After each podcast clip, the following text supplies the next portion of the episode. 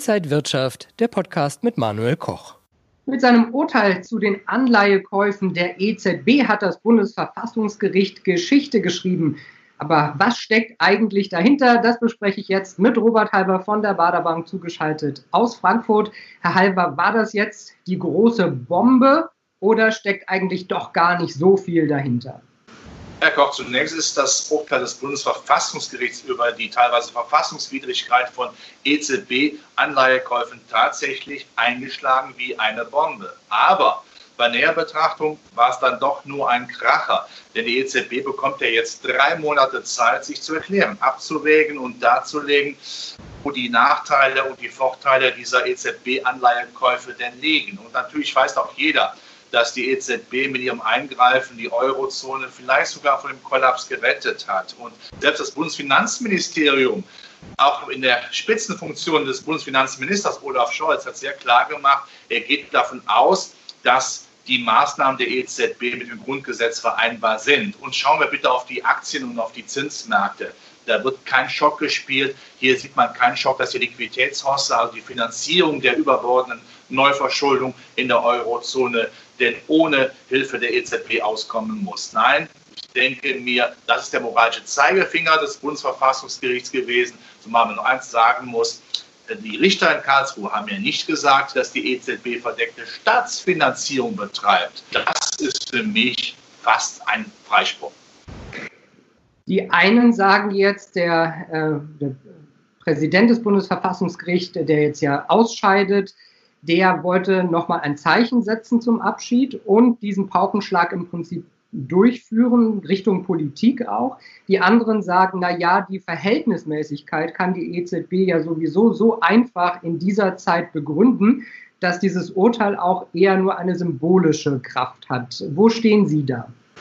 Ja, Herr Forstkuhle möchte natürlich nochmal den moralischen Zeigefinger heben. Das ist auch durchaus legitim. Es ist ja auch mit Stabilität an sich nicht mehr zu vereinbaren, was die EZB macht. Aber natürlich muss man auch sehr praktisch schauen. Wo ist die Alternative, wenn die EZB nicht eingreift? Länder wie Italien, wenn keine Chance haben, aus eigener Kraft die Verschuldung zu stemmen, müsste Italien die eigentlich richtigen Zinssätze, die mit der Bonität Italiens verbunden werden, wären, zahlen, dann hätte Italien ein Insolvenzproblem. Man muss so hart formulieren. Das ist keine Kritik an Italien selbst. Das ist ein tolles Land mit tollen Menschen. Aber so ist es nun mal. Die Verschuldung würde an sich viele europäische Südstaaten wirklich an die Wand bringen. Da muss die EZB ran. Und das weiß auch das Bundesverfassungsgericht. Aber man muss dadurch etwas netter verpacken. Die Alternative, das wissen wir, wären Eurobond. Das wäre auch eine große Stabilität. Ja, das ist ja die große Frage. Hat das Urteil auch Auswirkungen auf mögliche Eurobonds? Sagt es dazu auch was? Nein, ich glaube es nicht, äh, denn jeder weiß natürlich, wenn die EZB nicht kaufen sollte, dann müssten eben dann auch starke Länder wie die Österreicher, die Finnen, die Niederländer und natürlich Deutschland ran und müssten dann bürgen. Bürgen für die Vergemeinschaftung von Schulden. Und wir reden hier nicht über ein paar läppische Milliarden, wir werden hier über Billionen reden. Und wenn Deutschland für diese europäischen Schulden bürgen muss, das ist eine Tür, die man nie mehr zubekommt. Die ist einfach auf und die kriegt man nicht mehr zu. Dann werden wir natürlich auch alle in einen Sack geworfen und dann wird man sagen, warum sollten wir den Deutschen denn eine bessere Bonität denn zuschustern, wenn die für die anderen mitbürgen müssen? Mitgehangen, mitgefangen. Unsere Bonität wird schlechter, unser AAA-Rating können wir irgendwann vergessen. Da sind unsere Hausaufgaben, die wir gemacht haben, denn wir sind eines der wenigen, die Stabilitätshausaufgaben noch gemacht haben, für die Katz gewesen. Wenn der Einser-Schüler auf einmal gesagt bekommt, du kriegst nur eine 3 oder eine 4, damit eben das Ganze einigermaßen planwirtschaftlich sozialistisch gleich ist. Das sollten wir nicht zulassen. Wenn wir eine Stabilitätssünde sterben müssen, die müssen wir sterben, weil sonst Europa uns um die Ohren fliegt, dann bitte weiterhin die Stabilitätssünde der IB, denn die Alternative, der Stabilitätstod über Eurobonds, über die Vergemeinschaftung von Schulden, viel Schmerz.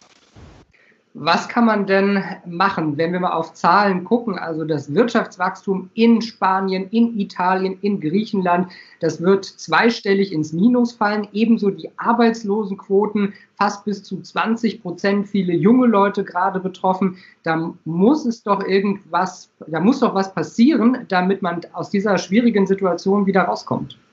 Ja, die Staaten machen mehr Schulden. Das erste ist natürlich, was man Schulden macht, die Lagestabilisierung. Das ist okay. Keiner möchte soziale Unruhen in der Euro-Süd-Zone haben, sonst hat Europa ein großes Existenzproblem, ein Systemrisiko. Aber mit dem vielen Geld, das jetzt ausgeschüttet wird, sollte man auch einen Schritt weitergehen. Wenn nicht jetzt, wann dann, sollte man auch mal Reformen machen, Europa modernisieren. Digitalisierung, auch im Klimaschutz sicherlich äh, sagen, wie können wir damit Geld verdienen, wie können wir die Zukunft gewinnen, dass wir nicht alles an Chinesen einfach so abgeben wie ein Butterbrot und dann äh, uns äh, hinstellen müssen und sagen, wir werden der sterbende Kontinent. Das muss nicht sein.